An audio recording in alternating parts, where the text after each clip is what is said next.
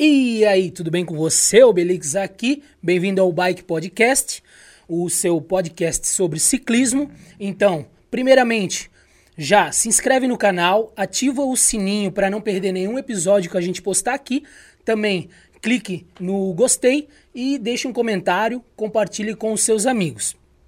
Hoje a gente vai ter um papo muito massa com o Marcelo Moser, conhecido como Pinguim, uma lenda aqui do ciclismo em Santa Catarina.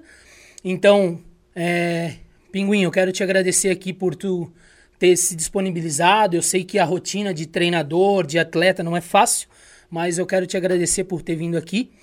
E é, eu queria que tu se apresentasse, dissesse a tua rede social, para a gente começar essa conversa aí que vai ser sensacional.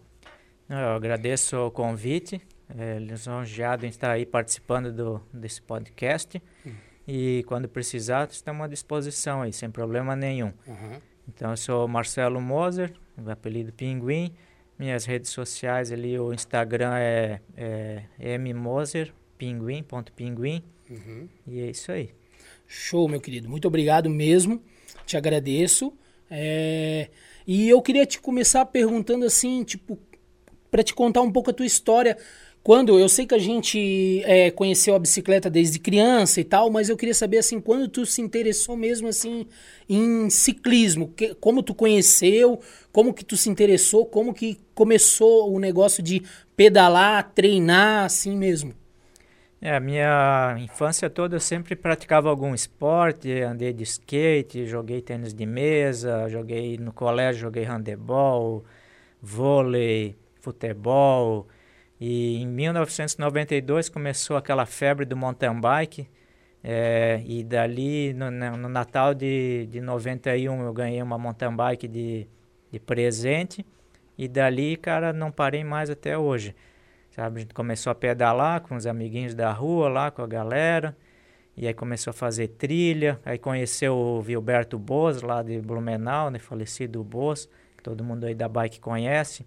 Então a gente ia praticamente diariamente na casa dele, tinha oficina, foto de passeio, um monte de revista. Então aquilo para nós, cara, fascinava, né? Nós tudo criança ia lá e escutava as histórias e foto de pedal e todo final de semana ele fazia passeio, né? Ia bastante gente. Então dali a gente já conheceu o pessoal que competia. O Júlio Sommerfeld na época introduziu nós nas competições, no campeonato catarinense. E dali a gente não parou mais, cara. Cada vez gostando mais, cada vez focando mais, aprendendo mais e seguindo em frente ali, gostando mesmo do negócio. Pô, que massa, né, cara? Tu, é, tu mencionou ali o Boss, que eu comecei a pedalar em 2013. Então, quando eu conheci ele ali, foi mais na época que ele era mais, vamos dizer assim, um ativista de ciclovias e tal, né? E ele foi um cara que eu não sabia que ele tinha oficina, nada. Eu achava que ele era só um amante do ciclismo mesmo que, que curtia é, incentivar a galera a pedalar, sabe? E, cara, assim, ó, tipo, hoje, né, a gente tem uma tecnologia fodida nas bikes e tal, Aro 29. E, tipo assim, meu, lá em 1992 não existia freio a disco, não. Tipo, hoje tu pedala numa bike top, né? Vamos dizer assim, tecnologia sensacional, tudo que tem de melhor. Hoje, assim, para te dizer que melhorou muito o nível de pedal da galera, né? Eu, pelo menos, quando comecei a pedalar em 2013, a gente pedalava ainda com a Aro 26, estava começando a vir a Aro 29, e quem fazia pedal de 40 km já era um cara que já pedalava legal, né? Hoje em dia já a Aro 29 Tipo assim, a bike era muito pesada, cara, e tipo, não tinha suspensão também, né? É, isso é uma, uma fase legal que eu fui vivenciando nesses 31 anos.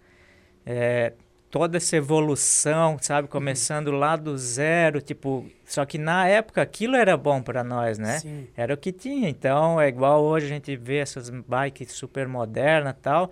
Só que daqui a 10, 15 anos a gente vai pensar, meu, como que a gente andava com aquilo, né? Então... Com certeza, era a bike toda de cromolibdênio, que na verdade seria tipo um ferro. Uhum. Suspensão, cara, ninguém tinha em 92.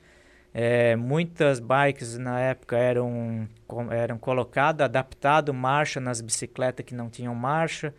a relação de marcha era bem mais pesada. Eu lembro que um pedal bem clássico que a gente fazia para o Morro do Baú, a gente ia umas 30 pessoas, cara, eu acho que só um ou dois conseguiam subir aquele morro do, do baú ali na estrada, não estou falando da montanha lá do uhum. morro, né?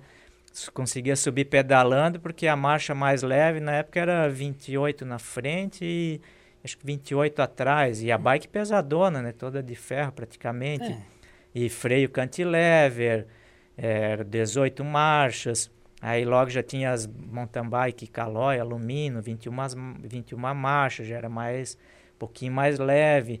Aí eu lembro até que em 92, 90, final de 92, ali 93, surgiram as primeiras suspensões.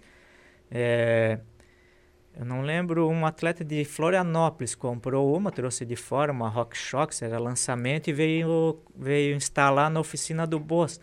Cara, o dia que ele veio, era um sábado de manhã, ele veio lá instalar, tinha umas 35 pessoas lá assistindo, olhando.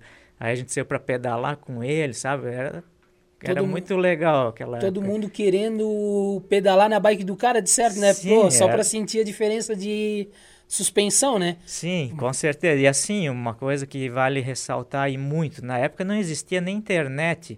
Então hoje tu entra no Google, entra no Instagram, tu vê foto, detalhe, vídeo explicativo das novidades, né? Tá tudo muito mais acessível, muito mais rápido.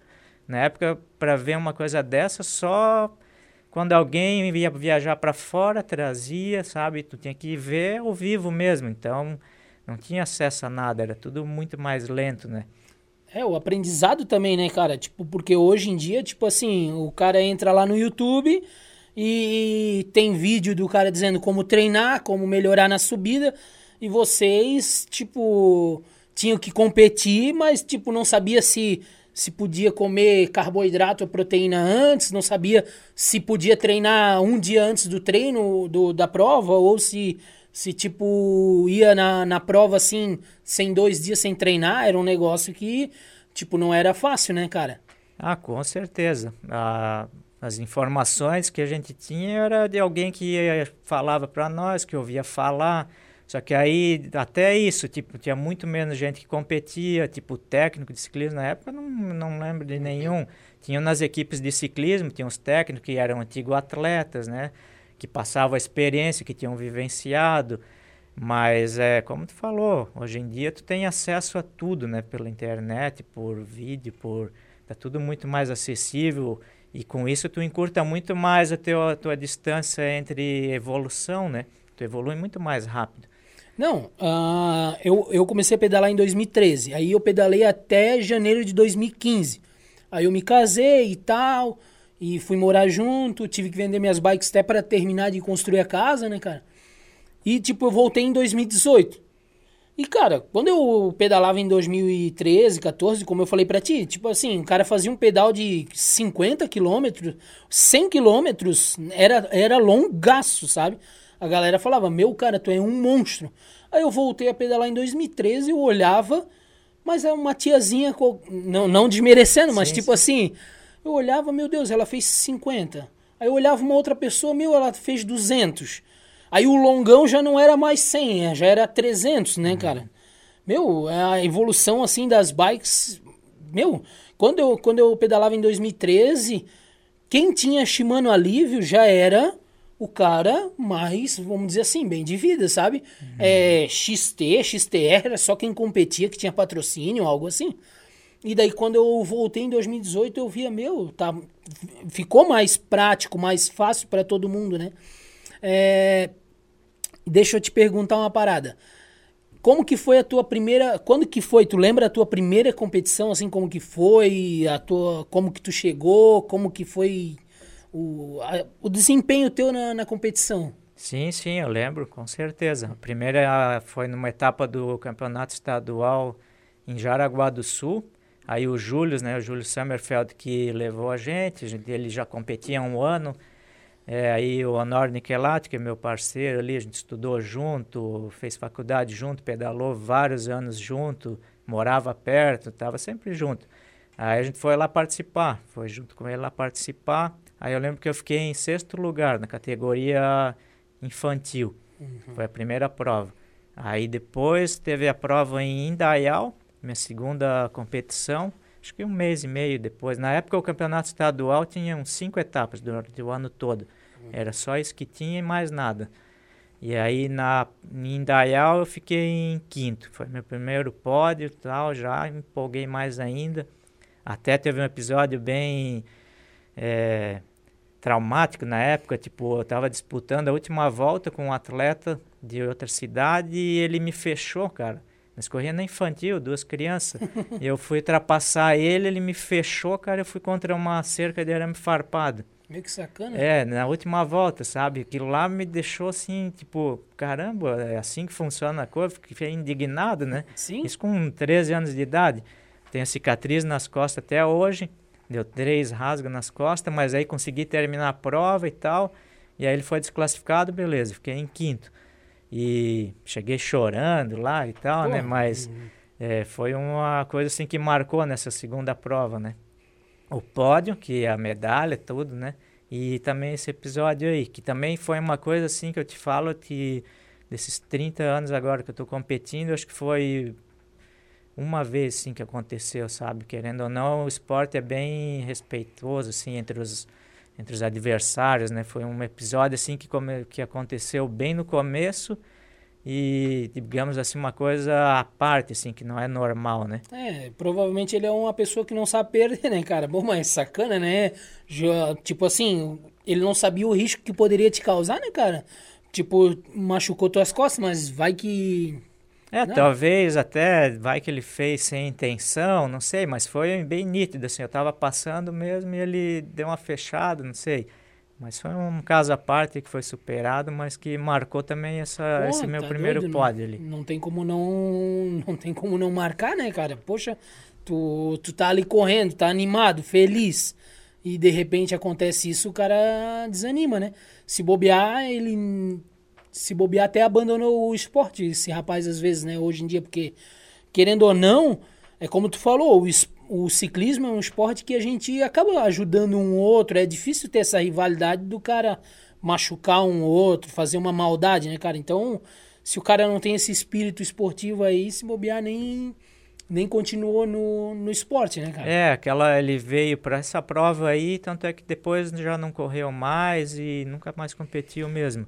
É, cara, no ciclismo eu vários esportes é assim também, mas no ciclismo, se o cara não saber perder, porque, tipo assim, tu pode falar melhor ainda, né, cara? Mas, tipo, às vezes tu foi lá, treinou corretamente, se alimentou corretamente e naquela noite tu não dormiu bem. Já vai afetar. É um, é um negócio que a máquina é a gente, né, cara? Não é, a, não é que nem, vamos dizer assim, um motocross, que é a moto. Então, se a moto tiver com o motor perfeito, com tudo com gasolina, o cara acelera e deu, né? Tipo, claro, tem um, o fator humano ali, uhum. mas o ciclismo não, o motor é é o ciclista, não tem. Se tu tiver mal, se tu às vezes eu, eu já aconteceu episódio de tipo, meu, esperando, né? Claro, eu eu competi duas, três vezes na vida, ó, até no, no, no, no que tu organizou, no, uhum. no desafio Blumenau 2019, mas tipo já aconteceu comigo de tipo com, comer algo de madrugada para ir pro pedal e, e passar mal, né, cara? E daí ter que desistir do negócio. E já que tu falou do tombo, tu teve algum tombo assim que, tipo, foi grave, que que tipo, tu pensou que poderia até ter que parar de, de pedalar, parar de competir, algo assim? Eu nessa na minha carreira eu sempre caí pouco, eu me cuidei muito, tipo caso de atropelamento, eu não tive nenhum até hoje, graças a Deus, e principalmente porque eu me cuido muito, sabe? Que é o que eu sempre passo para todos os meus atletas, para os mais novos. Cara, cuida, não deixa a tua sorte na mão dos motoristas andando no meio da rua ou cruzando uma rua sem muita atenção, sabe? Tem que ter atenção redobrada, cara. Querendo ou não, nós estamos em risco total ali. O carro bate na gente, não acontece nada e tu tá lá no chão. Então, é, isso eu sempre cuidei muito. E também eu corri vários anos prova de ciclismo, que o pelotão ali é bem muito mais perigoso, ah, é? às vezes tu cai por nada, né? Dá um tombo ali, tu vai junto. E no pelotão também nem sempre tu pode cair por conta do outro, né? Sim, com certeza. Mas aí é que entra aquela história. Tu andar um pouco mais na frente do pelotão, ou andar na, nas laterais do pelotão, às vezes tu tá pegando um pouquinho mais de vento, mas num caso de urgência ali de tomba, alguma coisa, tu tem como escapar, né? Às vezes, hum. às vezes tem as áreas de risco ali que teoricamente tu tá mais cômodo, mas a hora que dá um tombo, tu vai junto, não tem o que fazer, vai desviar para onde? Tem ciclista na frente e atrás dos lados, né? Às vezes tu freia, o cara de trás te derruba. Então, e principalmente atenção total, né? Durante uma prova. Quantas provas ali que a gente fez que tinha 200 km, 180, 150, são várias horas ali, então o normal é com desgaste, com o cansaço, tu começar a perder um pouco de atenção, né? E aí aqui acontece os tombos. Então, quanto mais estiver ligado ali, isso tudo, lógico, demanda energia, demanda atenção, né? Tu, tu acaba a prova mais desgastado, mas também tu se preserva mais, né? né? De tombo e... É, e querendo ou não, ao longo da prova, tipo uma prova de 200 km aí que nem tu falou, ao longo do cansaço, o cara também vai perdendo um pouco desse senso de, de olhar tanto, né? É, às vezes o cara já tá desgastado, aí tu tenta só focar ali no teu pedal para para manter a posição que tu estás e acaba tu não percebendo tanto, né? A vista de, por exemplo, num treino que tu tá lá fazendo o treino, mas tem como tu olhar o carro e tal, né? E também, tipo, tu, como tu é, vamos dizer assim, o teu foco é mountain bike, né? O cara acaba também saindo um pouco da cidade para diminuir um pouco o risco, né? Não que é zero risco, né? Porque a gente já teve amigos aí que o cara sofreu um acidente e bater de frente com uma moto durante o pedal, sabe? Porque também daí a, a moto vem mais tranquila, que é interior, né? Então é, é perigoso, né, cara? E tu comentou ali sobre, sobre treinamento, né, cara? Hoje tu é treinador, tu, tu treina uma galera e, e eu vejo, te acompanho na, no Instagram, e eu vejo que tu treina uma galera de um monte de rapaz novo, assim, né? Um rapaz não, um monte de, de adolescente, né? E, cara, tipo assim, é, treinar esses adolescentes, eles te respeitam. Se tu fala para ele assim, ó, não, agora aqui tu vai subir dessa maneira, eles fazem, eles, tipo, são respeitosos, assim, porque, querendo ou não, na vida, né, tirando fora adolescente já é mais rebelde, né, já é mais, gosta de, às vezes, contrariar os pais, né. Como que é, assim, treinar os adolescentes? É, eu tenho assessoria de treinamento desde 2006. Até começou por acaso, na época, eu estava fazendo faculdade de educação física e um menino veio, o pai dele veio me procurar. Pô, eu quero ajuda tua, eu quero que tu passe treino para ele. Tá, mas nunca fiz, mas sabia o que tinha que fazer. E aí, beleza, comecei a passar treino para ele e dali veio, surgiu a ideia da assessoria. E nesses anos todos já peguei vários atletas é, e tem de tudo, cara. Na verdade, tem cara bem sucedido hoje em dia que tem grana, que sai para treinar 5 da manhã, sai para treinar à noite, trabalha o dia inteiro, tem família, né? paga o treinador e se dedica, realmente se dedica uhum. muito para competir na Master, ou às vezes nem compete, só por, por gostar mesmo e querer melhorar. Uhum. Aí tem atleta novo. É, que tu vê que o cara não se empenha. Cara, o ciclismo é um esporte duríssimo, é difícil, é sofrido, é castigado. Então, ou tu se dedica 100% ou o outro vai estar tá se dedicando. E aí, na minha época, lá quando eu comecei, a gente largava em 10 meninos na categoria. Hoje em dia larga, sei lá, 50, tem muito mais atleta, está muito mais disputado todo mundo tem acesso à informação, é, muita gente tem treinador, nutricionista. Na época era tudo ali na tentativa e erro, era menos disputado, sabe? Então era mais fácil tu, tu ter êxito, digamos assim. Hoje em dia não, está muito mais concorrido e eu digo que não é nem só no ciclismo, é na vida toda, no uhum. emprego, em tudo, né? É, outro se dedica ou o outro vai estar tá se dedicando e tu vai ficar para trás. E o ciclismo ali não tem enganação, cara treinar, se dedicar, senão não vai para frente. Então tem atletas novos ali que tu vê que tem que ficar cobrando para o cara treinar, cara, esquece, isso aí não vai para frente, esquece, tá perdendo tempo dele e principalmente treinador, sabe? É, Não adianta. Aí tu vê outros que já são muito mais dedicados, que perguntam, que vai atrás de informação, né? É, na minha época eu lembro corri em várias equipes boas que sempre tinham os atletas top do Brasil. Cara, não, só ficava de olho nos caras, sabe? Só tava atento ali. É, o que, que o cara fazia? Ah, ali ele come isso, ah, ah, o aquecimento. Ah, ele guarda a bike de tal jeito. Ah, a sapatilha dele ia lá, pegava o taco, olhava como que o cara usava o taco, sabe? Na época não existia bike fit, nada. Uhum. Entende? Então tudo é interesse. Interesse de correr atrás e informação e se dedicar, né? Senão não adianta. É, e às vezes é, tu como treinador, né, cara, e um amante do ciclismo e tal, às vezes até deixa o cara meio triste, às vezes olhar aquele aquele adolescente que tem tudo na mão, né, cara? Tipo, o pai tem grana para comprar uma bike top, o pai tem grana para pagar tu para treinar, para pagar nutricionista, para pagar tudo, e o cara não se interessa. E às vezes dá pena daquele outro que não tem tanta condição, que anda com uma bicicleta mais inferior e, e até tem um cara ali de, de Blumenau ali que eu vejo, cara, ele, ele é o, o Nene, Nene Gued. Uhum. Cara, eu sou muito fã daquele rapaz ali. E agora até ele trocou de bike e tal, mas eu olhava para ele e pensava assim, meu Deus, cara, como eu queria ter dinheiro para chegar para esse rapaz, porque pelo que eu vejo nas redes sociais, né, não conheço ele pessoalmente, mas nas redes sociais eu vejo que ele é dedicado, que ele vai, que ele coisa, e ele é um cara que tipo tem que trabalhar, tem que, né, tem que correr atrás do, do negócio dele. E daí às vezes o cara vê aquele outro lá que, poxa, não não não precisa é, pensar em trabalhar, só vai para a escola e treinar.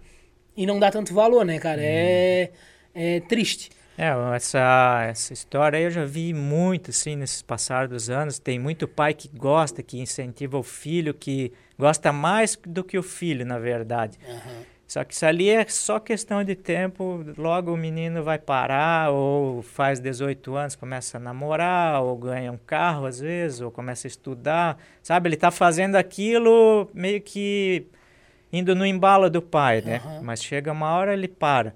É, se não gostar, não tiver no sangue mesmo aquela vontade, não, não vai para frente. E aí, como tu falou, ele tem muito menino que às vezes não tem condição, mas assim, eu, eu diria que ele tem que persistir, tem que continuar fazer o que gosta. Cara, um dia vai clarear as coisas para ele, vai aparecer, sabe? Essa dedicação, um dia vai ser recompensado, digamos assim, Sim. né? É. E sobre treinamento ainda, deixa eu te fazer uma pergunta. Por que que tanto o cara que, que pega treinamento, não só contigo, mas com vários, é, eles têm tanto tipo barreira em fazer os pedais regenerativos e tal. Tipo assim, eu vou falar por vários conhecidos meus, né? Os caras vão lá, compram a planilha, eles olham lá, ah, pô, Pinguim passou que na segunda-feira tem que ser um pedal de tiro e tal. Aí ele vai lá, segue certinho. Aí na terça-feira tal, aí chega na quinta-feira, o Pinguim diz que é para ele ficar em casa. Na sexta é para ele fazer um giro leve e os caras não. Um dia, um cara que compra planilha de ti, o cara falou para mim assim: ó, Obelix, vamos fazer um pedal junto? Falei, cara, pô, não vou te atrapalhar, né, cara? Ele ia fazer um pedal de road, né? Eu só ando de road. Não, eu, eu não vou te atrapalhar, cara. Pô, não, não, não. Hoje é regenerativo, cara. Regenerativo. Disse, cara, regenerativo? Beleza, então. Eu morava em Itajaí, ele aqui em Gaspar. Ele iu até Itajaí e voltar. Então eu falei, cara, eu vou vir de Itajaí e pego vocês no meio do caminho. Cara, quando eu vejo os caras vindo, os caras vinham a 45 por hora. Aí eu pensei, pô, não vou conseguir aguentar na roda dos caras. Eu já virei a volta já e comecei a pedalar. Pra quando os caras passar, eles passaram e eu grudei na roda e fui. E eu não consigo, eu não consigo na roda acompanhar 45, sou muito pesado, né, cara? Daí eu, nós paramos lá no ponto de encontro, graças a Deus estava perto, né? Eu falei, caramba, velho, isso aqui não é regenerativo, me desculpe, cara. Não tem como ser regenerativo isso. Vocês já fizeram a semana toda de, de galeto e ainda vocês querem continuar no galeto? E os caras acham que isso é evolução, né, cara? Eles, eles não acabam aprendendo que o descanso também é, é, é treinamento, né, cara? É, esse é um dos maiores erros que existe, né? na periodização ali é o que eu mais sinto que os atletas erram. Parece que eles têm medo de, de, de descansar, de fazer um pedal regenerativo, um pedal em zona 2 que gera um monte de ganho, que tudo tem um porquê ali na planilha, né? Sim. Tudo tem um porquê. E o normal é esse, cara. Tem cara que só quer acelerar, acelerar, acelerar todo dia, fazer, acha que volume é tudo, treinar várias horas por dia é o que manda, né? A grosso modo, treinar é chegar morto em casa e treino longo.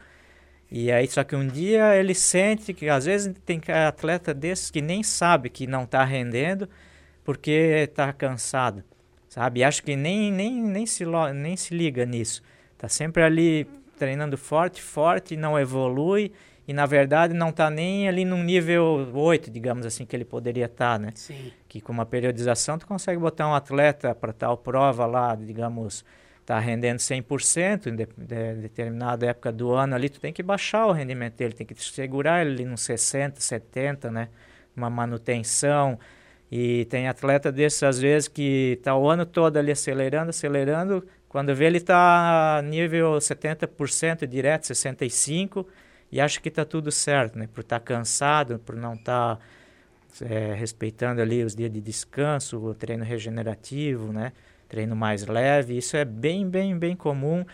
Aí tu explica para o atleta tal, mas quando o atleta está se sentindo bem e sai com mais gente, cara, já era, cara, já era regenerativo. Isso aí, ó, não tu, adianta. Cara. Tu falou tudo, cara. É o negócio, por isso que o, os caras que são campeão geralmente não treinam com muita gente, né, cara? Tipo, eles treinam com, com dois, no máximo, mais, ele mais três pessoas, né?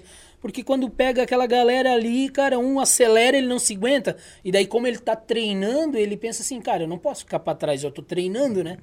Então ele esquece o treino dele, a planilha e vai para. Sim, isso acontece bastante, até inclusive para vários atletas ele eu coloco uns treinos é, livre, digamos assim, justamente para isso. Não dá para também pegar o atleta, não, se isola total do teu pessoal, dos teus amigos, né? Porque também não é a intenção, né? Uhum. O legal é sair em grupo, continuar pedalando com a galera. Mas assim, se ele fazer pelo menos dois dias na semana ali um treininho intervalado, um treininho específico, de repente leva um amigo junto, mas um camarada, ó, hoje eu tenho tal treino. Às vezes o cara nem pega planilha, mas faz junto, né? Vai lá, faz o treino. Às vezes é treino de uma hora e meia, duas horas, com intervalado, um treino que vai gerar ganho. Sim. Então dá para fazer. E aí, a sábado, beleza, um longão com subida, treino livre com a galera. Aí sim, treino livre, né? para tentar conciliar tudo, para ficar bom para a planilha dele e também para o interesse dele, né? Para ele estar tá junto com pedalando em grupo, né? Porque não dá também é, para se isolar total, né? É, e assim, deixa eu até te, te fazer essa pergunta aí, porque o cara acaba acompanhando esses, os, assim, Avancini e tal, e a gente vê que, tipo, os caras, eles têm aquele tempo ali do descanso, geralmente final do ano ali, e eles treinam um certo período, um certo período para uma prova específica, né? E o cara acaba vendo que, tipo, a galera, eles vejam lá, pô, esse tal desafio tem cinco provas no ano. Ah, o, aí eles pegam outro. Ah, esse outro também tem mais cinco provas no ano. E só que daí, se o cara for ver, pô, já vai ter dez provas. E às vezes o cara não vai conseguir ter é, desempenho para todas, né? Em vez dele escolher uma, uma, uma prova alvo e dizer assim, não, eu vou treinar para ser campeão aqui em tudo. Não, né?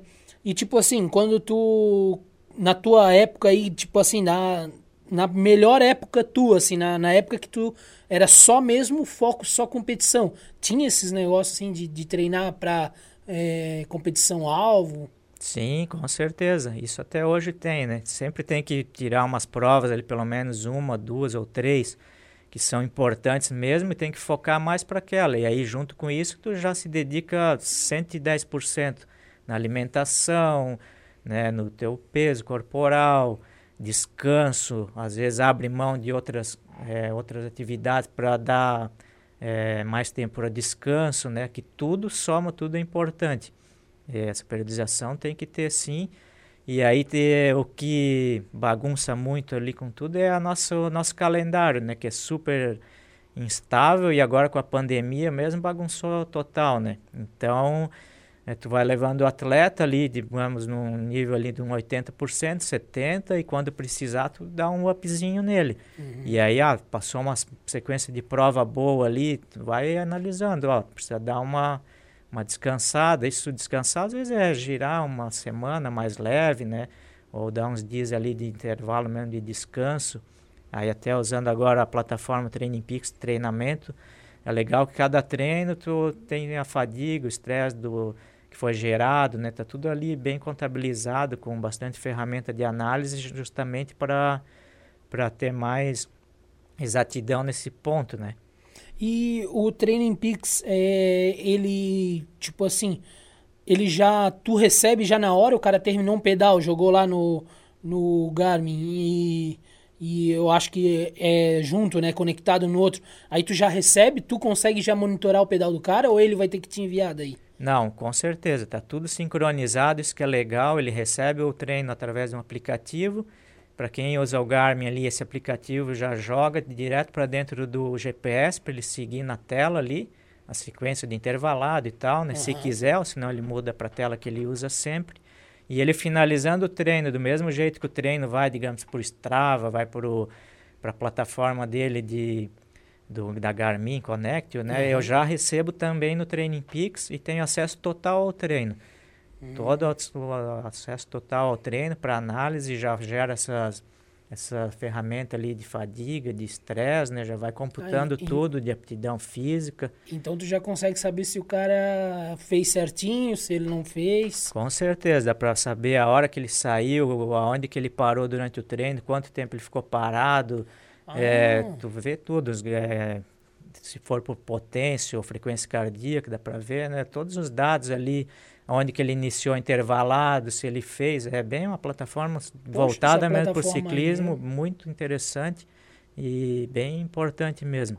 Aí, ainda aliado a isso, tem uma avaliação subjetiva de esforço para o atleta fazer no pós-treino, para eu saber como ele realmente se sentiu né, né para realizar aquele treino. Uhum. Que uma coisa é tu analisar números, né? Tu vê os dados do treino lá que tu recebe. Sim. E mas às vezes isso ali para ele pode ser que custou um esforço 10 ou 5, até abre uns emotions, umas carinha feliz, carinha triste ali para ele botar de como ele se sentiu, uma, uma avaliação bem rápida ali para ele fazer e que é super importante também para quando eu vou analisar o treino, né, para ficar bem mais completa essa análise.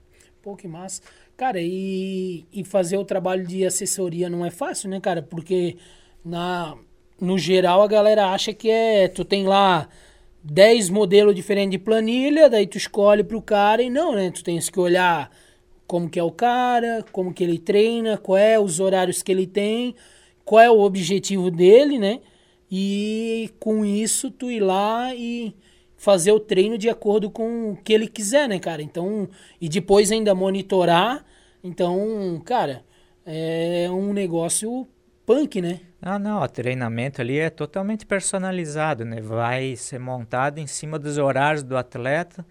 É, atleta que eu falo hoje em dia, lógico, ele é atleta, mas 90%, cara, trabalha o dia todo, tem filho, família, tem que pagar conta, tem que ir no mercado, tem que né? Tem, tá, tá na correria o dia todo. Então não adianta achar que vai passar treino de três horas por um cara desse, se daí ele vai ter que acordar às 5 da manhã, tipo, perder hora de sono, ou ah não, eu treino no horário do almoço. Isso aí a longo prazo não funciona. O corpo vai cobrar esse esforço a mais, essa falta de descanso. Então ele tem vários treinos de uma hora, uma hora e meia, ou máximo duas horas por semana, bem feitinho, que tu vê ali pelo training peaks que gera o mesmo estresse, a fadiga, o ganho do que um treino às vezes de três horas mais rodado, mais de boa, né? Então deixa esses treinos mais longos para o final de semana e durante a semana foca ali mais intensidade, né? E, e em cima dos horários que ele tem disponível para o treino. Né? De repente, ah, só posso treinar três vezes por semana, tal dia só uma horinha, uhum. é, na quarta eu não posso, na quinta eu posso duas horas, então é montado tudo específico ali ao, ao que ele precisa, né? Até mesmo para não frustrar o atleta, lá botar uma planilha super carregada e ele não está conseguindo cumprir, o que também não é legal, né? Gera aquela frustração né, no atleta. Uhum. Oh, e deixa eu, é, usando essa parte do treino ainda, é, assim, ó, hoje muita, muita, muito ciclista erra na hora de, da semana da competição, né? Que tipo, a competição geralmente é no domingo, e o cara, às vezes, ainda na sexta-feira, o cara vai lá e faz um pedal destruição, né, cara? Tipo assim, e muita gente não sabe, mas às vezes na última semana de, de, da, da, da prova ali não vai gerar ganho nenhum, né, cara? Tipo, no máximo, quanto tempo antes, assim, que, que, que geraria um ganho que ele poderia é, valer a pena na competição? É, aí depende do tipo de prova, né? Tipo, uma prova de cross country curta, é, não é bom o atleta chegar muito descansado. Tem, já é uma última semana de treino diferente. Agora, ah, vou correr um Brasil Ride, já é outra história, já tem que já estar tá bem mais descansado, mas também não pode aliviar muito, porque senão na primeira etapa dá cãibra no cara, o cara vai estar tá com a frequência cardíaca muito elevada. É, depende da prova, várias provas ali, até no sábado, um dia antes, digamos, a prova é no domingo, tem um girinho pré-prova ali, um pré-treino, é, pré-prova, treino pré-prova, com até alguns intervalados, não tão de alta intensidade, mas já para dar um estímulo para ele estar tá preparado para outro dia. É, na sexta descansa, mas no sábado gira. Tem atleta que já se encaixa melhor, tipo descansando no dia antes da prova. Eu nunca gostei, mas tudo é questão de ir testando junto com o atleta e vendo o que ele assimila melhor, né? Cara, e, e engraçado, né? Porque na minha cabeça, pelo meu conhecimento, que não é grande, mas assim, pelo meu conhecimento que eu tenho, eu já penso assim, ó, puxa, cara, se a competição é no domingo, eu acho que no máximo no sábado é um girinho assim de 10 quilômetros sem só no plano para soltar a perna, né? E tu comentou que às vezes no sábado ainda o cara faz um treino intervalado com uma, com uma intensidade baixa.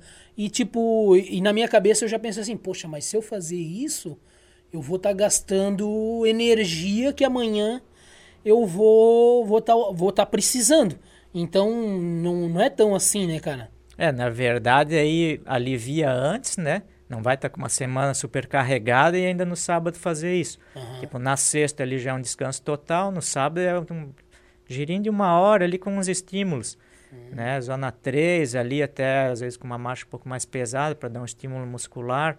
E durante a semana ali também um treino mais leve, com um intervalado na terça ou na quarta. É legal do Training Peaks também é isso, que tu vem monitorando toda a fadiga dele, estresse de várias semanas antes, para já saber se começa a aliviar 10 dias antes, 15 dias antes, né? E quando eu digo aliviar, não é para total e nem ficar só girando vários dias. Né? Aí tu muda o estímulo do treino, intervalado, vai sempre monitorando. Cada caso é um caso, cada prova é uma prova, né? É, cada biotipo é, é um, né, cara? Sim. Não, não tem, né? É, e falando aí em prova e coisa, eu queria que tu me falasse assim, se tu qual foi a prova assim que tipo tu, vamos dizer assim, mais sofreu assim, aqui, Tipo, cara, eu cheguei mesmo, achei que eu não ia nem chegar na, na, na, na linha ali da, de final, tá ligado? Na, na chegada mesmo. Ah, eu não consigo te precisar uma, mas já foram várias, cara, várias mesmo nesses 31 anos. É, a gente corria muitas provas de ciclismo, as voltas ciclísticas, tipo a volta de Santa Catarina, eram 12 dias. A primeira que eu competi, eu tinha 17 anos. É, e isso ia lá para o oeste do estado, montanha em cima de montanha, 12 dias seguidos. E na época a gente dormia em alojamento, era em colégio, era em setembro, era frio, sabe? Era dureza, cara. Às vezes pegava umas provas dessa, uma etapa dessa, não estava num bom dia, é, sofria, sofria para chegar. E aí, como é prova de ciclismo, pelotão, tu se agarra ali, porque tu sabe que a hora que tu sobrar, vai ser pior ainda. Tu uhum. vai vir uhum. mais devagar no teu ritmo, mas vai ser mais tempo ainda até chegar. As voltas do Uruguai também, que eram duríssimas. Lá predomina mais o terreno plano, mas é muito vento, muito vento. Então, às vezes lá uma prova de 180 km, já com 2, 3 km que larga, já está o pelotão todo todo estraçalhado, cara, já é atleta perdido pela estrada, é um, meu, é dureza. Eu lembro também muito das voltas do Volta do Paraná. Volta Internacional do Paraná, era na região de Londrina. Era uma, é uma região super montanhosa, não tem subida longa, mas não tem plano. É o dia todo sobe e desce, sobe e desce, que eu acho que é o pior terreno para o cara competir, sabe? É tipo um intervalado interminável, é, é duro, duro mesmo. Lá também, já levei cada empeno naquela volta, já andei bem em várias etapas, vários anos, mas teve, já sofri bastante também. Uhum. E essas voltas, tipo a volta de Santa Catarina, tu falou que era 12 dias, era 12 dias diretaço, assim, ou não? Tinha, tinha umas duas folgas no meio desses 12 dias? Não, 12 dias direto, direto. É, tinham várias provas grandes no Brasil, né? Volta de São Tour de São Paulo, internacional, vinha equipe internacional, tudo. Que eram sete dias, tinha o Tour do Rio de Janeiro, eram cinco, essa do Paraná eram cinco dias, e a do Uruguai também eram doze. É, a de Santa Catarina depois é, tinha uma época que tinha um dia de descanso e aí depois as últimas edições já eram cinco dias de, de prova, né? Uhum. Foi encurtando. Hoje em dia não não teve mais, mas eram provas bem duras, bem Pô, cara, duras mesmo. Isso é uma coisa que me deixa triste, né, cara? Tipo uma prova dessa que Cara, eu já vi vídeos de ciclista de fora, assim, de, de outros estados, falando bem da volta de Santa Catarina. E, tipo, o um negócio se acabar assim, né, cara? Pô, é triste isso, né? A prova, a Tour de Santa Catarina é, era mais glamurosa, de longe, a mais glamurosa. É, imagina 15, 20 anos atrás, 25 anos atrás, a gente passava pelo interior de Santa Catarina, é, as estradinhas é, sem movimento, no meio do, de fazenda, né? Local bonito. Aí eu lembro que todas, onde a gente passava pelas empresas grandes, colégio, na cidadezinha pequena, a criançada estava toda ali do lado da, do acostamento, esperando o pelotão passar, aplaudindo a chegada das etapas. Era uma festa, cara, vinha todo mundo, cidade pequena, né? Assistir, pedir autógrafo, era um evento, digamos, na cidade, né? Então ela, ela era duríssima, longa, uma das primeiras né, que teve no Brasil, bem tradicional. Vinha a equipe do Brasil todo competir. Nas melhores épocas ali tinha patrocínio da Petrobras, patrocínio grande, vinha equipe de fora, teve cobertura de TV, tudo. E só que de modo geral o ciclismo foi se acabando no Brasil, tá bem? Essas provas todas que eu citei, é, nenhuma mais existe. É, o Tour do Rio tinha patrocínio fortíssimo, a prova enorme, gigante, super boa. É, o Tour de São Paulo tinha patrocínio da Rede Globo e foi foi acabando. Hoje em dia eu estou mais distante do ciclismo, estou mais no mountain bike nos últimos anos, mas pelo que eu vejo, assim, as provas não, essas provas não tem mais, não existem mais. Pô, isso é triste, né, cara? Eu eu não, infelizmente, não tenho tanto tempo. Eu queria poder ter mais tempo para acompanhar mais, assim, né? Mas uma que eu acompanho bastante é o Tour de France, né? Que o cara tem que acompanhar, né, cara? Não tem. E, cara, tipo assim, tu vê aquelas etapas. Tem uma etapa lá que o que passa numa numas fazendas que os caras eles colocam lá tipo 30 trator é, tipo desenhando uma bicicleta e os trator andando Tipo, como se as rodas da bicicleta estivessem girando, as crianças. E tipo, meu, cara, no Brasil, que é um país grande, né, cara, que dava pra. Que, tipo, cara, tem como fazer investimento, tem como eles criar uma lei, um negócio que. Cara, eu, eu creio que 99% dos empresários preferiam tirar 10% do, de, em vez de dar imposto, para dar para um atleta profissional aí para ajudar o cara, né, cara? Mas é uma burocracia. Esses tempos eu tava conversando com uma menina que ela é atleta profissional de até de Blumenau, ela é, só que ela é da marcha atlética, e eu perguntei sobre isso para ela, ela falou: "Meu Deus, Rafael, é tanta é tanta burocracia que não vale a pena e daí as empresas acabam não querendo, sabe? A. Só a empresa patrocina mesmo aquela que tem aquela boa vontade, que às vezes o, o proprietário já é do esporte, que ele fala, não, não, eu vou eu vou patrocinar o Pinguim, que eu sei que o cara é fera e eu quero ajudar. Mas, tipo, eles poderiam, né, cara? Poxa, uma, uma prova tão bonita, tão legal e se acabar em nada, né, cara? Então, é triste isso, cara, é triste. Ah, o cara saber que, tipo, tem pouca coisa quase nada, né, cara? Hoje eu acho que prova de ciclismo, né, que não, né, ciclismo é o geral, né, mas a gente costuma falar o ciclismo do road, né? É, eu acho que é só no JASC, né? Aqui em Santa Catarina. Tem mais alguma aqui não? Ah, tem aí as etapas do estadual, né? A etapa do estadual tem, nas cidades, assim, né? Essas ainda ocorrem, ah, mas a né? volta de Santa Catarina e essas grandes voltas terminaram. Um pouco até hoje em dia, eu acho que esbarra um pouco nessa questão de conseguir liberação das estradas. Eu lembro que na época a gente corria na 101, passava aqui pelo centro de Gaspar, ia para Pomerode, Rio do Sul, BR-470, tinha etapa de Florianópolis para Alfredo Wagner, subia Rio do Rastro. Sabe, a gente estava andando o dia todo em cima da, das rodovias. Hoje em dia, para fechar uma rodovia dessa já é bem mais complicado, né? Também é. já esbarra um pouco nessa questão.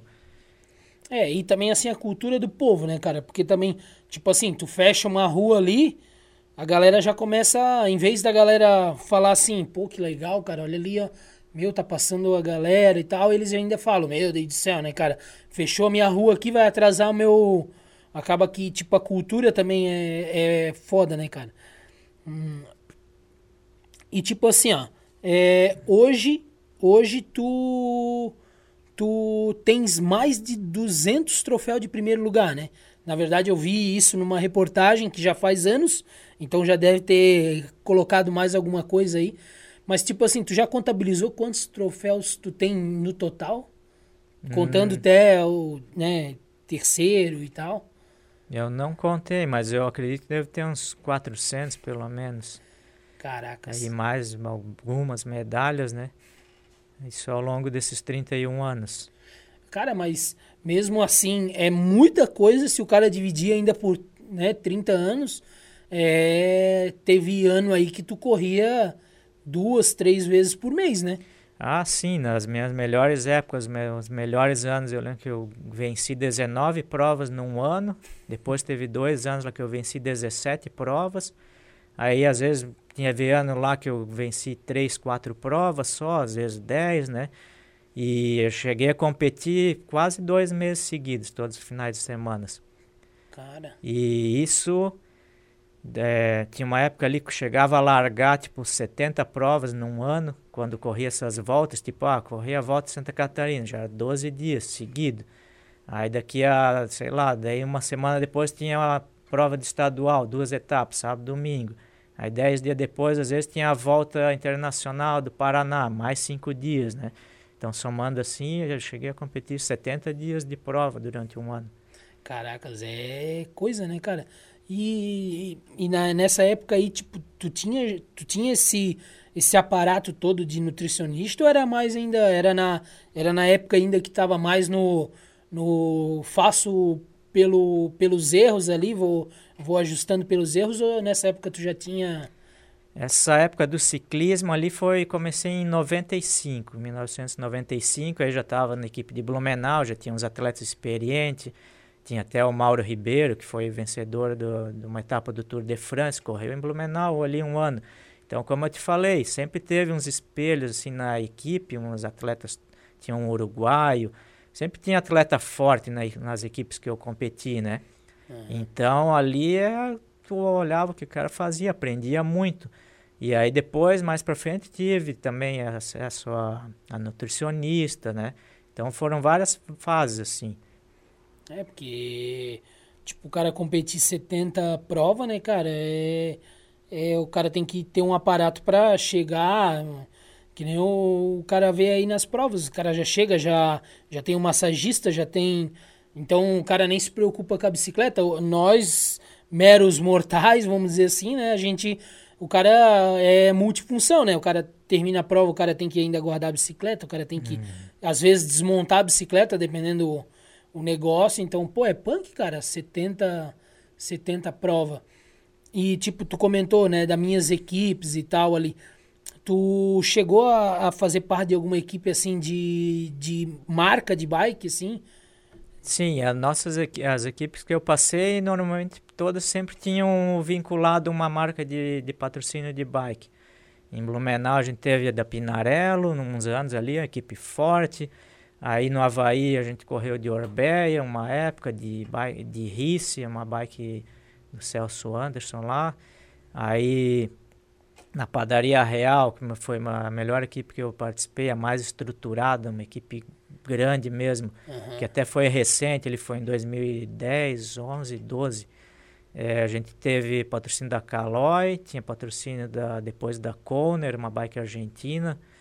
E nessa equipe ali a gente tinha tudo, tinha nutricionista, tinha massagista, tinha mecânico, tinha um alojamento grandíssimo lá, uma casa muito top, com piscina, com tudo.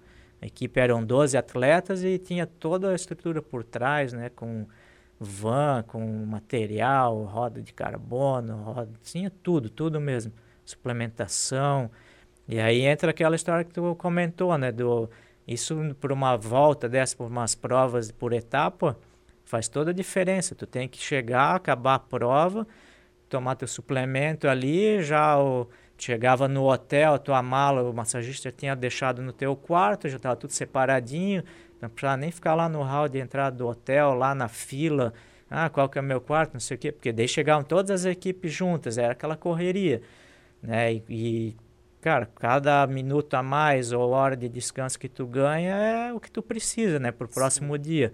Recuperação ali é tudo. Então, a tua bike tu ia pegar no outro dia de manhã lá, ela estava lavadinha, regulada, ah, tinha um cortezinho no pneu, o mecânico já tinha trocado o pneu, estava tudo certo, não precisava se preocupar com isso. Né? Só havia a tua hora de massagem, tal hora tinha o teu lanche, hora do lanche, né? O, o assistente lá preparava. É uma coisa tipo profissional. E várias equipes naquela época tinham essa estrutura. Que hoje em dia, que eu comentei contigo, que várias equipes acabaram, terminaram ou estão super enxuta. Ficaram só com trabalho de base ali com a meninada que teoricamente custa muito menos, né? Teoricamente uhum. não, custa bem menos e, e ainda que não fecharam, né? Melhor do que porque teve várias equipes que pararam de existir. Pô, e numa equipe assim, o negócio é punk, né, cara? Porque, tipo, que nem tu falou ali, lá tem um corte no pneu, troca o pneu. Tem. Se, se o cara percebe que, que entortou um negócio da bicicleta, troca. Não, não tem. Não tem. O gasto é gigante, né, cara? Mas é, deve ser uma delícia, né, cara, participar de uma equipe assim, né? Porque, tipo, tu não, não tem. Né, vamos dizer assim, tua, o teu foco é só a prova. Não tem esse negócio de, de ficar pensando é, coisa de fora, né, cara? Porque é só, só a equipe, né? A equipe faz tudo pra ti, né? É, com certeza. E aí, em contrapartida, tem a cobrança, né? Tu tem que mostrar serviço, tu tem que se dedicar. Dedicação é básico, né? Lógico que tem que se dedicar. Mas a gente ia para as provas, lá tinha que mostrar serviço. Até que né, teve um ano lá, a gente foi campeão, dois anos. Pelas equipes que eu competi, a gente foi campeão do América Tour seria o ranking americano né, da UCI. A nossa equipe foi campeã. Pô, que legal. Contando essas provas que valiam um ranking internacional, uhum. né? E deixa eu te perguntar. Poxa, agora me fugiu me fugiu da mente. Ah, agora lembrei. A essa equipe da Padaria Real, ela era só de ciclismo ou mountain bike também? Não, só ciclismo. Só ciclismo Sim, daí, né? Só ciclismo. Poxa, e daí viajava o Brasil todo e quais os outros países ali? Volta do Uruguai, tinha mais... Na Argentina também competia bastante e aí no outro ano era para ir para Venezuela, a gente ia para competir outras provas, mas acabou não conseguindo encaixar. Uhum.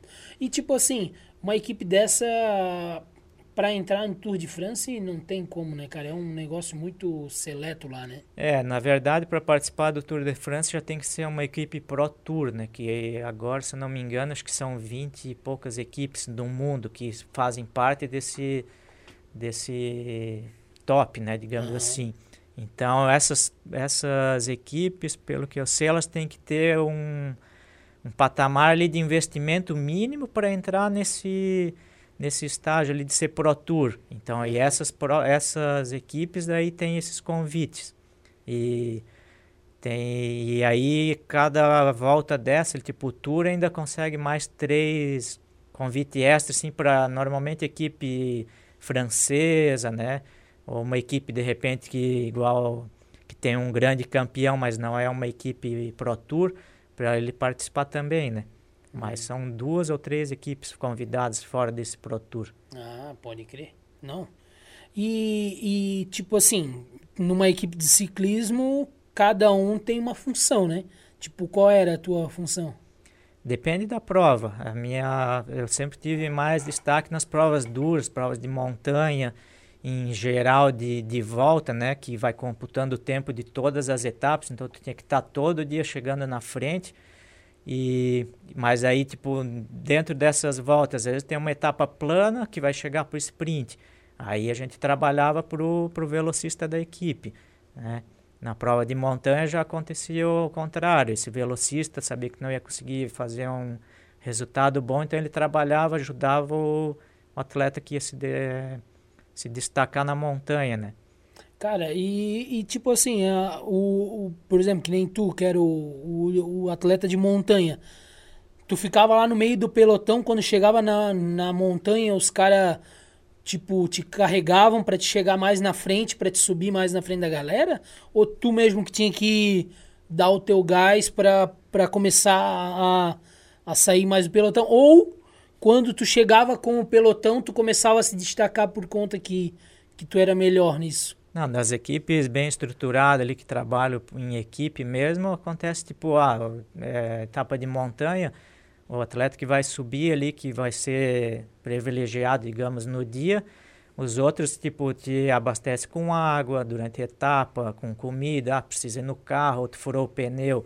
É, às vezes até mesmo cede a bicicleta, se vê que é numa hora da prova ali que está andando super rápido, que de repente o carro de apoio está longe, a caravana está longe, você pega uma estrada com passando por dentro de uma cidadezinha que tem lombada ou muita curva, a caravana de, de apoio ali, ela fica bem para trás. Às vezes uhum. tu parar, esperar o teu carro chegar, tu perde, sei lá, um minuto. Aí, as, e mesmo assim, os outros atletas, um ou dois, ou às vezes três da equipe, param junto para depois te levar para o pelotão, no vácuo deles, não entende? Então tem vários jeitos ali deles serem úteis para ti e te ajudar. E aí no pé da montanha também, te deixar na frente do pelotão ali, é, te resguardando do vento, te levando para frente. É, então tem várias. Porque, tipo assim, nessas etapas de montanha, eles, eles têm vários, é, vários modos de medição, assim, né? Tipo, por exemplo, ah, chegou no final da montanha lá, eles vejam, ah, o, o Marcelo chegou primeiro, beleza. Só que às vezes tu não é o cara que, que foi campeão da prova, né? Tem, tem, acontece isso bastante. É, eu não entendo muito, então tô te perguntando por conta disso. Porque às vezes o cara vê assim, ó, pô, esse cara aqui é o rei da montanha, mas ele não ele não foi o cara que ganhou a prova, né? Então quer dizer, tipo, ele só subiu a montanha mais rápido, né? É isso aí? É, no caso é assim, ó, igual o Tour de France, digamos, nessas uhum. voltas que eu citei ali no Brasil, é o modo é assim, tipo, é a classificação geral para ser campeão da volta é por tempo. Então todo dia tu tem que estar tá chegando com um tempo bom na frente, né? É, aí Tipo, vai que um dia lá tu caiu, tu tá mal, numa etapa lá tu levou 10, 15 minutos do primeiro.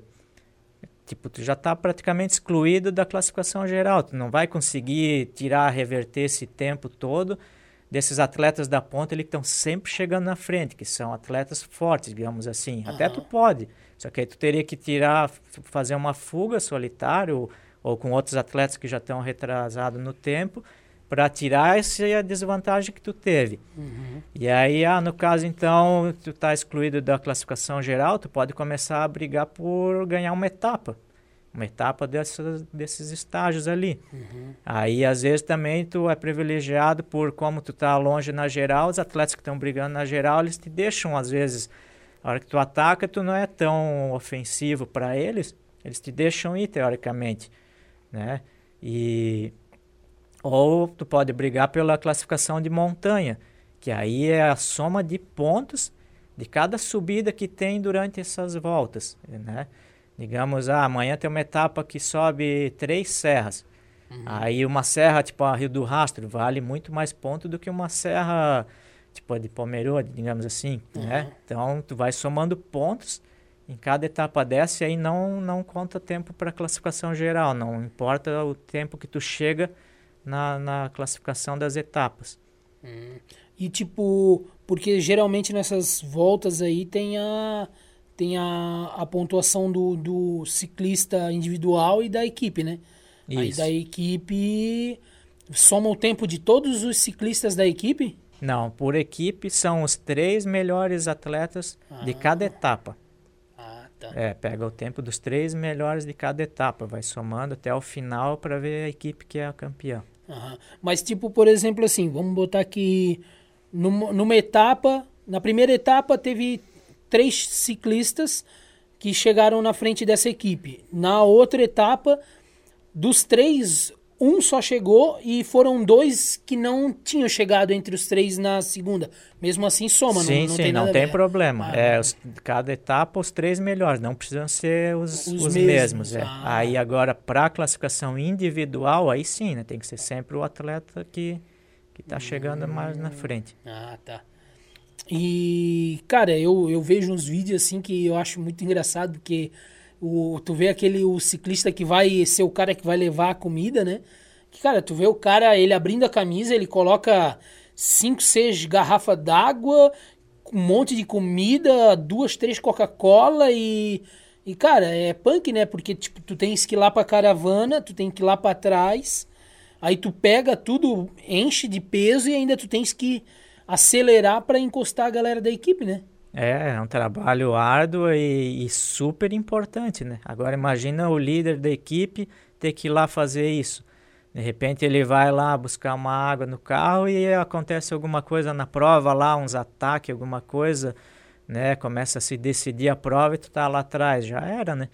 Por mais forte que tu é, às vezes tu até pode encostar de novo na frente, mas queimou aquela energia que que vai ser necessária mais para frente, né? Uhum. Então esse trabalho ali dos gregários, né, que é o nome, uhum. são, é super importante. É, cara, é, e é interessante, né? Porque tipo tem muita gente que não sabe que tipo numa, numa equipe tem tudo isso, né, cara? Tem o cara lá que ele ele vai ser gregário e não tem, né? ele ele não pode ir lá para frente, né, cara? O serviço dele é ajudar o, o o atleta lá que é o, vamos dizer assim, o destaque da equipe, né? Sim, mas assim, nas grandes equipes, esse gregário também é valorizado, né?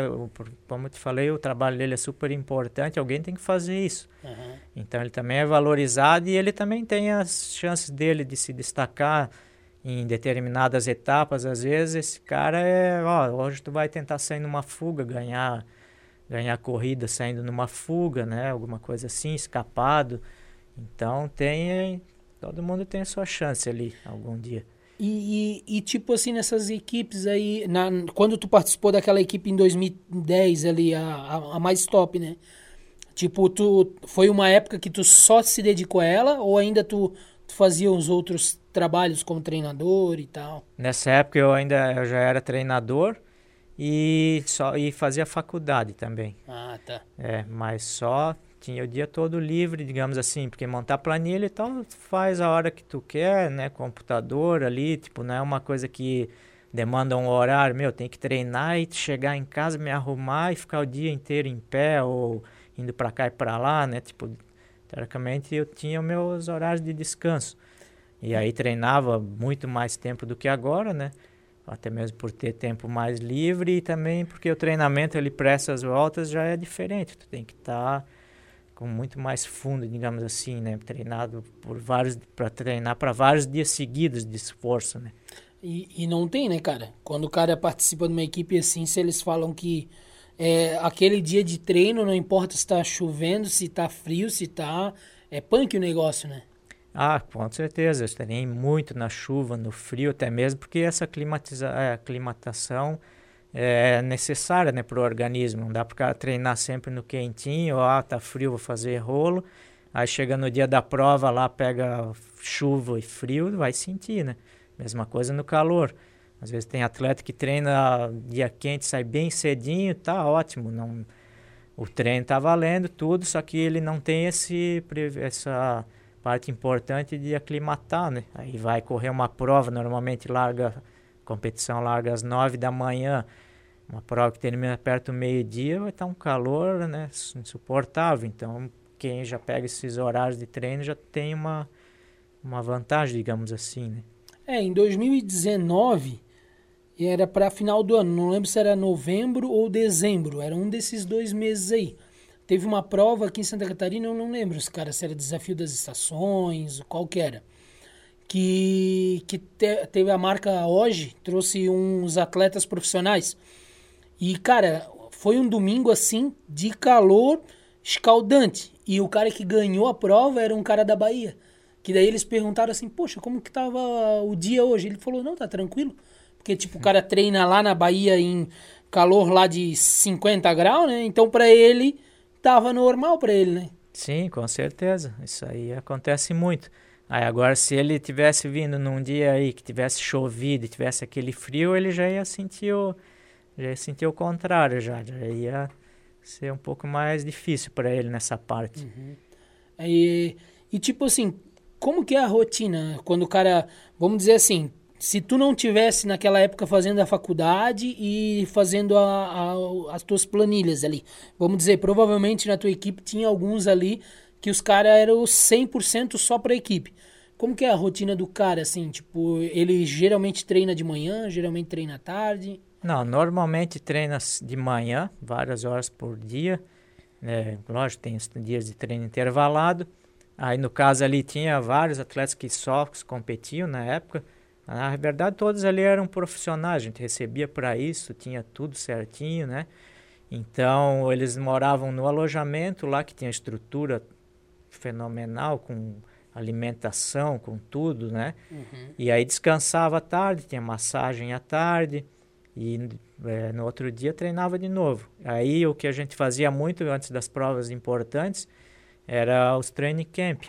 É, ficava, chegava a ficar um mês é, lá em Campos do Jordão, alugava uma casa lá na altitude e treinava a equipe toda junto, todos os dias. E aí também com essa estrutura de mecânico, massagista. É, isso aí a gente chegava a fazer treino de 200, 220 quilômetros, 5, 6 horas, vários dias seguidos, né? Normalmente eram três dias longos, com um dia mais leve, subindo as montanhas lá e se preparando para o tour do, do Rio de Janeiro, para o Tour de São Paulo, que eram as provas alvas nossas na época, né? Uhum. Então, era chegar do treino, chegava já, tipo, não saía cedo, a gente tinha o dia todo para isso, saía às vezes nove e meia da manhã, dez, às vezes chegava quatro da tarde, deixava a bike lá, o mecânico dava uma geral, arrumava tudo, lavava, já estava com a refeição lá prontinha, massagem, dormia, descansava, no outro dia treino de novo. E, e tipo assim, quando é equipe de ciclismo, que daí geralmente os tours são, são grandes, né, cara? São tudo prova longa, né? Eu acho que a prova menor é o que? 100 km, 120 km, né? Uma etapa menor, assim, uma etapa pequena. Então, tipo, o treino de vocês não, não existe treino de, de 30 km, né? Vamos dizer assim, o treino mais curto de quilometragem que vocês faziam era 100, né? Não, tinha treino bem leve, às vezes, que era tipo uma hora e meia, duas, só que de speed, e aí a gente saía em 12 atletas. Mesmo revezando num ritmo leve, cara, dava 65 quilômetros, às vezes 70, né, 55, depende, era sempre treino mais por hora, né? E aí muitas vezes a gente saía pista dupla, lá onde a gente treinava com 12 atletas, de dois em dois, né, um do lado do outro, revezando, eu fazia média de 40 e poucos por hora nos treinos, sem estar tá, né, forçando tudo. Sim. Um treino é, rodado, digamos assim, né? É, porque na verdade até tu falou uma coisa interessante, né? É, a gente acaba, eu pelo menos sempre costumo falar de quilometragem, né? Ah, hoje eu vou fazer 50 quilômetros, hoje eu vou fazer 60 quilômetros. Só que quem treina mesmo não existe isso, né, cara? É treino por tempo, né? Não, hoje o treino é de uma hora em ritmo leve e pronto. Então, porque se até que nem tu falou ali que na, lá no Uruguai tinha bastante vento, né? Se tu vai fazer um treino que pega vento contra, a tua média já cai, então quer dizer, tu fez o treino de uma hora da mesma maneira, só que diminui a, a quilometragem, né? Ah, não, com certeza. O parâmetro de, de quilometragem ele é bem, não dá para se basear muito, né? sofre muita interferência. As, até o tipo do solo, ah, vai fazer de mountain bike ou no asfalto, ou se tem subida, né? Então, a velocidade, que é outra coisa que o pessoal se baseia muito. Ah, tá, eu vou treinar uma hora, tá, mas com que velocidade que eu tenho que andar?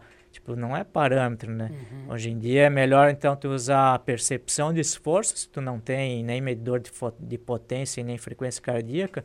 Então fala pro atleta, ó, não, faz uma hora leve, tipo percepção de esforço, né, subjetiva de esforço entre 5 e 6. Ele se basear nisso aí. Não, não, tem que andar 30 por hora. Se pega um vento a favor, 30 por hora pode ser muito fraco ou pode ser super forte, né? Claro, é é, é relativo, né, cara? É, bem relativo, é. E esses ventos contra que dava lá no Uruguai lá, era vento no peito mesmo ou era esses vento lateral ainda que, que na tua opinião, o pior é o lateral, né? Não, com certeza. E lá o pessoal já nasce, lá tem muita cultura do ciclismo, então eles conhecem muito já desde criança. É, lá o esporte é bem amado mesmo. Uhum. Então, cara, impressionante. Etapa de 180 quilômetros, eles já sabiam, ah, vai é, ruta 60, depois pega a ruta não sei 10, não sei o quê. Eles sabem direitinho, eles acordam de manhã, eles estão na cidade, eles veem a direção do vento, eles já sabem lá no quilômetro 80 vai virar para não sei que ruta, vai pegar vento cruzado ou vai pegar vento a favor, cara, e não tinha erro, cara. Era o que acontecia. E aí já armava estratégia em cima disso eles, quando acordavam de manhã, que tinha vento forte para eles, é, eles estavam, era o dia de decidir a prova. E, e, o vento cruzado é o pior de todos, né? Porque o pelotão, para tu pegar o vácuo, tu tem que estar, tá, tipo, na lateral do ciclista, né? Um pouquinho mais atrás dele, mas na lateral, tipo uma escalera. Uhum. Só que o problema é que o cara que está puxando, ou a equipe que está puxando, ele não vai ficar lá no meio da, do asfalto lá no meio da pista. Ele bota lá no canto do acostamento, no mato. Só vai caber quem ele quer ali. A equipe é de 5 ou 10, né? Ele, ele, vai ficar em cima da pista do acostamento ali só para caber o último da equipe dele lá. Quer dizer, quem está atrás ali já não está mais pegando o vácuo e cinco caras para trás desse, pior ainda. E acelera tudo, afunda. É assim que eles decidem a prova lá.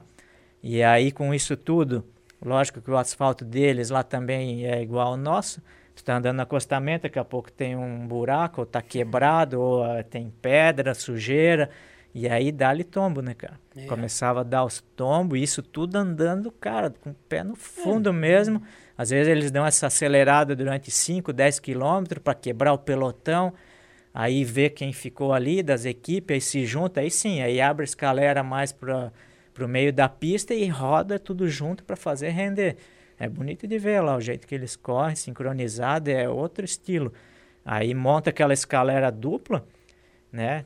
Tem, o cara tá puxando aqui, mas uhum. já tá o outro descendo aqui, tipo, tu desce já no, no vácuo, sabe? Fica sincronizado certinho o negócio rodando e aí rende muito mais com um esforço, digamos, um pouquinho mais abaixo, né? E só vai embora. E é assim que decide as provas lá. Porra, que massa. E, mas, tipo, então as provas lá, geralmente era os caras lá, a equipe de lá que, que ganhava ou, ou chegou a ter ainda a equipe aqui do Brasil que... Não, teve equipe, porque teve várias equipes do Brasil que competem, bastante lá. Então começa a aprender, começa a pegar as manhas. Hum. Às vezes tinha muitas equipes brasileira que tinha já é, atleta estrangeiro na equipe justamente para isso, por uhum. ser um atleta forte também já para botar essa experiência, né, para as equipes aqui do Brasil. E teve bastante brasileiro já que venceu a volta do Uruguai ali e, e acaba aprendendo na marra, né? É, e tipo assim, o cara trazendo um atleta do Uruguai, ele consegue o cara ensinar, né? Ó, galera, hoje o vento nas o dia amanheceu com o vento assim, então ele vai conseguir explicar para vocês também, né? Sim, sim, com certeza. E aí entra aquela de estar tá sempre andando bem posicionado na ponta do pelotão. Que a hora que uma equipe dessa dá esse ataque ali, serra no canto, que é o que o pessoal chama, né? Uhum. É, tu consegue entrar junto, ou tu já faz o mesmo com a tua equipe ali, mas tem que estar tá na frente, porque o negócio chega a esticar, sei lá, quase, sei lá, fica um quilômetro de pelotão, né? E aí começa a quebrar o pelotão, vai ficando vários grupos, é, é uma coisa tensa. E lá nessas voltas lá, eles fecham o asfalto ou não? Ou tu tá pedalando e passa carro? É, às vezes libera a caravana, né? No caso, o trânsito vai vindo atrás do pelotão e quando dá uma, uma tipo que eles sabem, ah, agora vai ter uma estrada boa que dá para o pelotão estar tá mais calmo, andando mais na direita, aí vai passando alguns carros, deixa passar de 5 em 5, isso tudo com a moto da polícia ali, com o batedor, hum. fazendo esse trabalho, né, com segurança. E lá, lá, lá hoje em dia ainda tem essas voltas, né? Tem, essa Só aqui tem. Mesmo que é, não teve aqui. agora pelo, por conta da é. pandemia, mas tá, lá tem sim. Até agora tá tendo a volta do Uruguai feminino, tour feminino, bem grande também. Pô, que legal. Ah, lá, lá, lá daí tipo tem um, o, não é, não tem o, o tour e tem a equipe feminina e a equipe masculina, não? Tem não, não, é, é só época... masculino e depois em outra corrida que é só feminino, porque larga só, é um pelotão só, né? Não tem categoria, massa, não sei o que. É profissional, digamos é assim. Mais né? larga, cara, que de repente não é tão bom. Só que aí vai ficando pelo caminho, né? A hora que aperta mesmo a corrida ali, pega uma subida, um vento desse, vai. E muitas vezes até atletas bons também ficam no corte. Pô, e, e eu imagino organizar uma parada dessa, né? O, é, é, o, é, é o país? É o próprio é o próprio Uruguai que organiza ou tipo tem um, um cara? Sim, sim, é... é o Uruguai, da Federação Uruguaia, né? É eles que organizam. Mas é o mesmo molde das provas que tinham aqui no Brasil, uhum. que a Federação Catarinense fazia. É tudo o mesmo molde. Tem, é, tem todo o aparato ali de polícia rodoviária envolvida, uhum. é, polícia de trânsito, né? Que tem, tem que ter escolta, vai bem na frente do pelotão já vai uma escolta parando, os trans, é, parando o trânsito, fechando os cruzamentos, né? É uma logística grande. É, porque organizar uma prova não é, é fácil, né? Tu sabe disso, né? Tu, é, tu faz parte da, do desafio Blumenau, né? Tu és um dos organizadores, né? É, eu fiz durante 2017, 18 e 19, por três anos ali eu estava junto na organização da prova e agora já parei, não é mais o meu uhum. foco, digamos assim, organizar a prova hoje em dia, né? Demanda muitíssimo tempo, muitíssima... É, é muita obrigação, muita... como é que te digo? É... Muita é, dedicação, tempo, né, cara? Porque, tipo, tu tens que focar é, tu tem que ir atrás de patrocinador, tu tem que ir atrás do, a, da parte que eu acho que é a parte mais ruim, que é a parte burocrática, né? Porque encontrar é, polícia, o Detran liberar, porque querendo ou não, passava ali por, por Sim. dentro do Menal, né? Não, o pessoal que só vai lá participar da prova nem imagina tudo que envolve tu organizar uma prova. É, são milhares de detalhes. E aí, para tu fazer bem feito, tem que se dedicar mais ainda, mais ainda, sabe? E tu depende de várias pessoas, como tu falou, de guarda de trânsito, de staff. Eu ali tive a sorte de ter vários staffs bons, um amigo meu que uhum. né, comprava a briga. Não, vamos fazer, trabalhar junto, porque tu tem que ter cara ali comprometido e porque a logística é bem, bem grande e assim, a chance de dar várias coisas erradas também é bem grande, né? Em tal marcação, lá em tal trilho, tal estrada, de repente já aconteceu em várias provas, vai, passa um menino lá que mora perto, ele vai lá e vira a plaquinha lá da, da setinha da prova lá, da, da, da direção. Ou vai lá mesmo, ah, que legal, vai lá, pega e tira e leva para casa. Por mais que tu botou um staff para passar lá antes da prova, para olhar, né, se tá tudo Sim. então tem várias coisas ali é bastante bastante coisa Meu, né? é, é, é, tipo assim é um não é um dia né é um mês ali que o cara ah, é cabeça... mais tempo até os últimos noites ali os últimos dias mesmo tu nem dorme não consegue nem dormir é só correria cara e tem muita coisa que tu não tem como tu fazer uma semana antes é ali no pré-prova mesmo que tu tem que fazer né? Eu tentava antecipar tudo que dava, mas vai chegando perto ali é que a coisa tem que acontecer, né? Não, e o desafio Blumenau, eu participei em 2019 ali, eu creio que devia ter o quê? Umas 400 pessoas inscritas, né? Não, tinha mais, a gente é. sempre estava com por volta de 650 inscritos. desses três anos que tu, que tu organizou, qual que teve mais pico, assim, de... O primeiro ano acho que bateu quase 700 inscritos. A gente chegou a trazer o Bro Brutus ali para fazer palestra, participar da prova. Só que a gente teve azar de ter sido num dia com uma chuva tremenda. Já no sábado à noite choveu muito. Isso é ruim para as próximas edições, né? Começa, é, querendo ou não, fica aquilo no subconsciente do atleta. Ah, prova de Blumenau, lama e chuva. Né? Ah. Tanto é que daí no outro ano foi uma maravilha. Tava um dia fresquinho, com sol, tempo seco, né? Mas é sempre isso aí eu vejo por vejo por outras provas e por mesmo por estar organizando aquela fica sempre muito alguma coisa te marca que é a prova, sabe? Não, e a, aquela trilha do gato ali, meu Deus do céu, né? Trilha é um negócio que se chover na segunda-feira, no sábado tem lama, né? Sim, com certeza. Então é um negócio punk. Eu passei lá, meu Deus do céu. Eu só a minha sorte é que uh, eu passava tranquilo, porque eu sou pesado, aí a minha bicicleta enterrava na lama, ela batia no lado seco, aí eu passava tranquilo, mas não, mas até no 2019 tinha os policial lá pra, participando com aquelas bicicletas do policial, que é, que é uma vergonha ter aquelas bicicletas do policial, né? Que eles dão a configuração mais, mais fraca que tem, né? E, cara, e os caras estavam monstro empurrando aquilo lá para cima e é o pessoal do bike patrulha nesse ano ali eles pediram para participar para estar presente na prova. Uhum. eles eles que vieram pedir para se podiam participar e queriam estar junto no evento. Foi bacana legal. não é. E eles estavam encarnados eles estavam encarnados.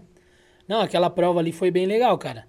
É então é agora deixa eu, deixa eu mudar de assunto agora vamos mudar de assunto aqui Hoje tu tá correndo com uma bike da Scott, né? Sim. Tu tens algum vínculo com eles, algum patrocínio com eles ou não? Tu comprou a bike com o teu dinheiro e tal? Em 2018 eu, eles me emprestaram uma bicicleta, em 2019 outra. Uhum. Aí a, a, de 2018 eu comprei, eu fiz questão de comprar e lógico, fizeram um preço ótimo, né? Que uhum. valia muito a pena. E aí até hoje eu tô com essa bicicleta deles é, consignada, digamos assim, né? Uhum. Ah, daí tu. Porque tu tem uma full. Aquela de 2018 era uma hardtail, né? Isso, é. Eu e continuo da... com as duas bicicletas. Ah, daí tu tá com a full consignada? Isso. Pô, que massa, né, cara? E, e qual que tu prefere? Cara, depende do percurso, depende da prova. É, Para atleta, digamos assim, até 60 quilos, ele já sente um pouco mais esse peso a mais da bike full peso que eu digo, peso mesmo, né? Dela uhum. tem ali por volta de um quilo, um quilo e meio a mais, né? Pela suspensão traseira, pelos links. Uhum. É, porque é, de, de trava, quando ela tem a trava, tu trava a suspensão traseira, ela fica rígida, fica uma uhum. bike boa. Mas é mais o peso mesmo que tu sente um pouco nas subidas mais íngremes, né? E a bike rígida, tu, ela é mais rápida e tal, mas depende do percurso, é melhor a full, depende do percurso. Já na descida também a full daí...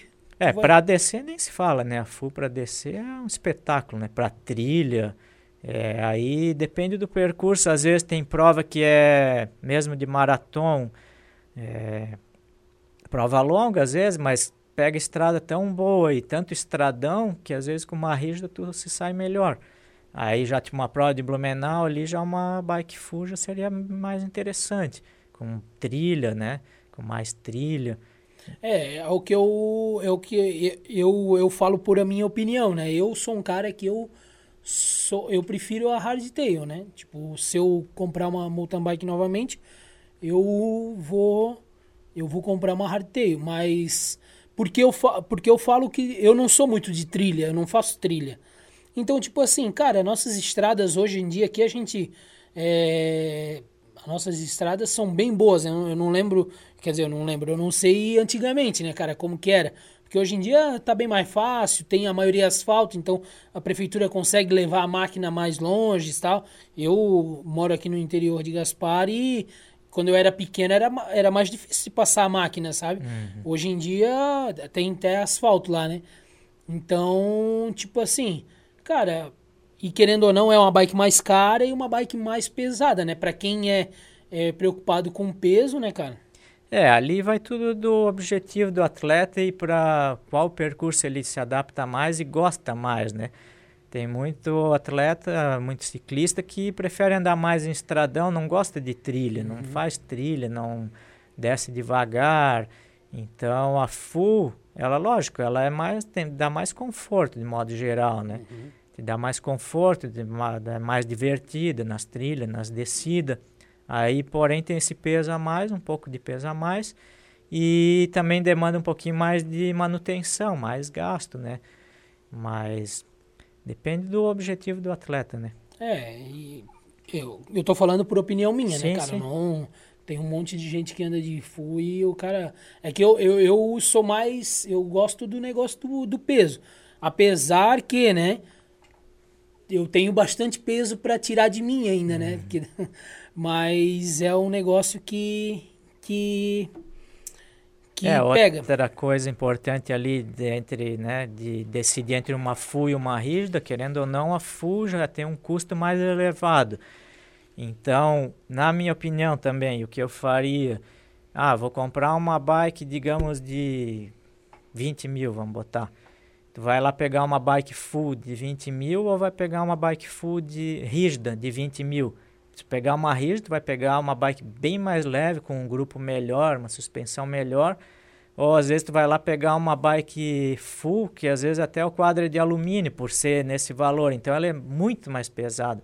Digamos, vai pegar, sei lá, uma bike de 13 quilos, 12,800, sei lá, 12,500, quando poderia estar tá pegando uma rígida de 10,5 kg. Então, querendo ou não, até mesmo para um atleta amador ou um ciclista, ele vai sentir essa diferença de peso a mais nas subidas, até mesmo no plano, né? Uhum. Não, legal. É... Pinguim, cara, eu quero te agradecer muito obrigado por ter tirado esse tempo aí para vir aí conversar comigo, cara. Pô, sensacional. Sei que a tua rotina aí não é fácil, né, cara? Tem é, treinos, tem trabalho também, né? Treinador, mas eu queria agradecer. É, e, cara, muito obrigado mesmo aí por disponibilizar.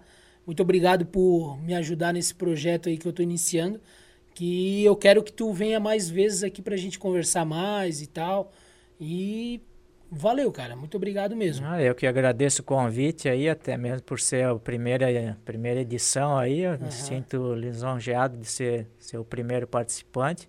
E torço aí pro sucesso total aí do, do podcast, cara. É, eu, eu queria trazer pessoas no começo que tem bastante a conversar, porque eu, eu sei que não é, são conversas que não é para um só, né, cara? A gente tem muito mais coisa para conversar, mas mais para frente a gente vai conversar mais ainda, cara. Não, com certeza. Eu agradeço aí já me põe à disposição aí para as próximas. Tamo junto aí. Não, show de bola então. Então, você que assistiu aí, muito obrigado. Clique no gostei, compartilhe, se inscreva e mande para aquele seu amigo que gosta de ciclismo e é isso aí. Tamo junto, tudo de bom e é nós.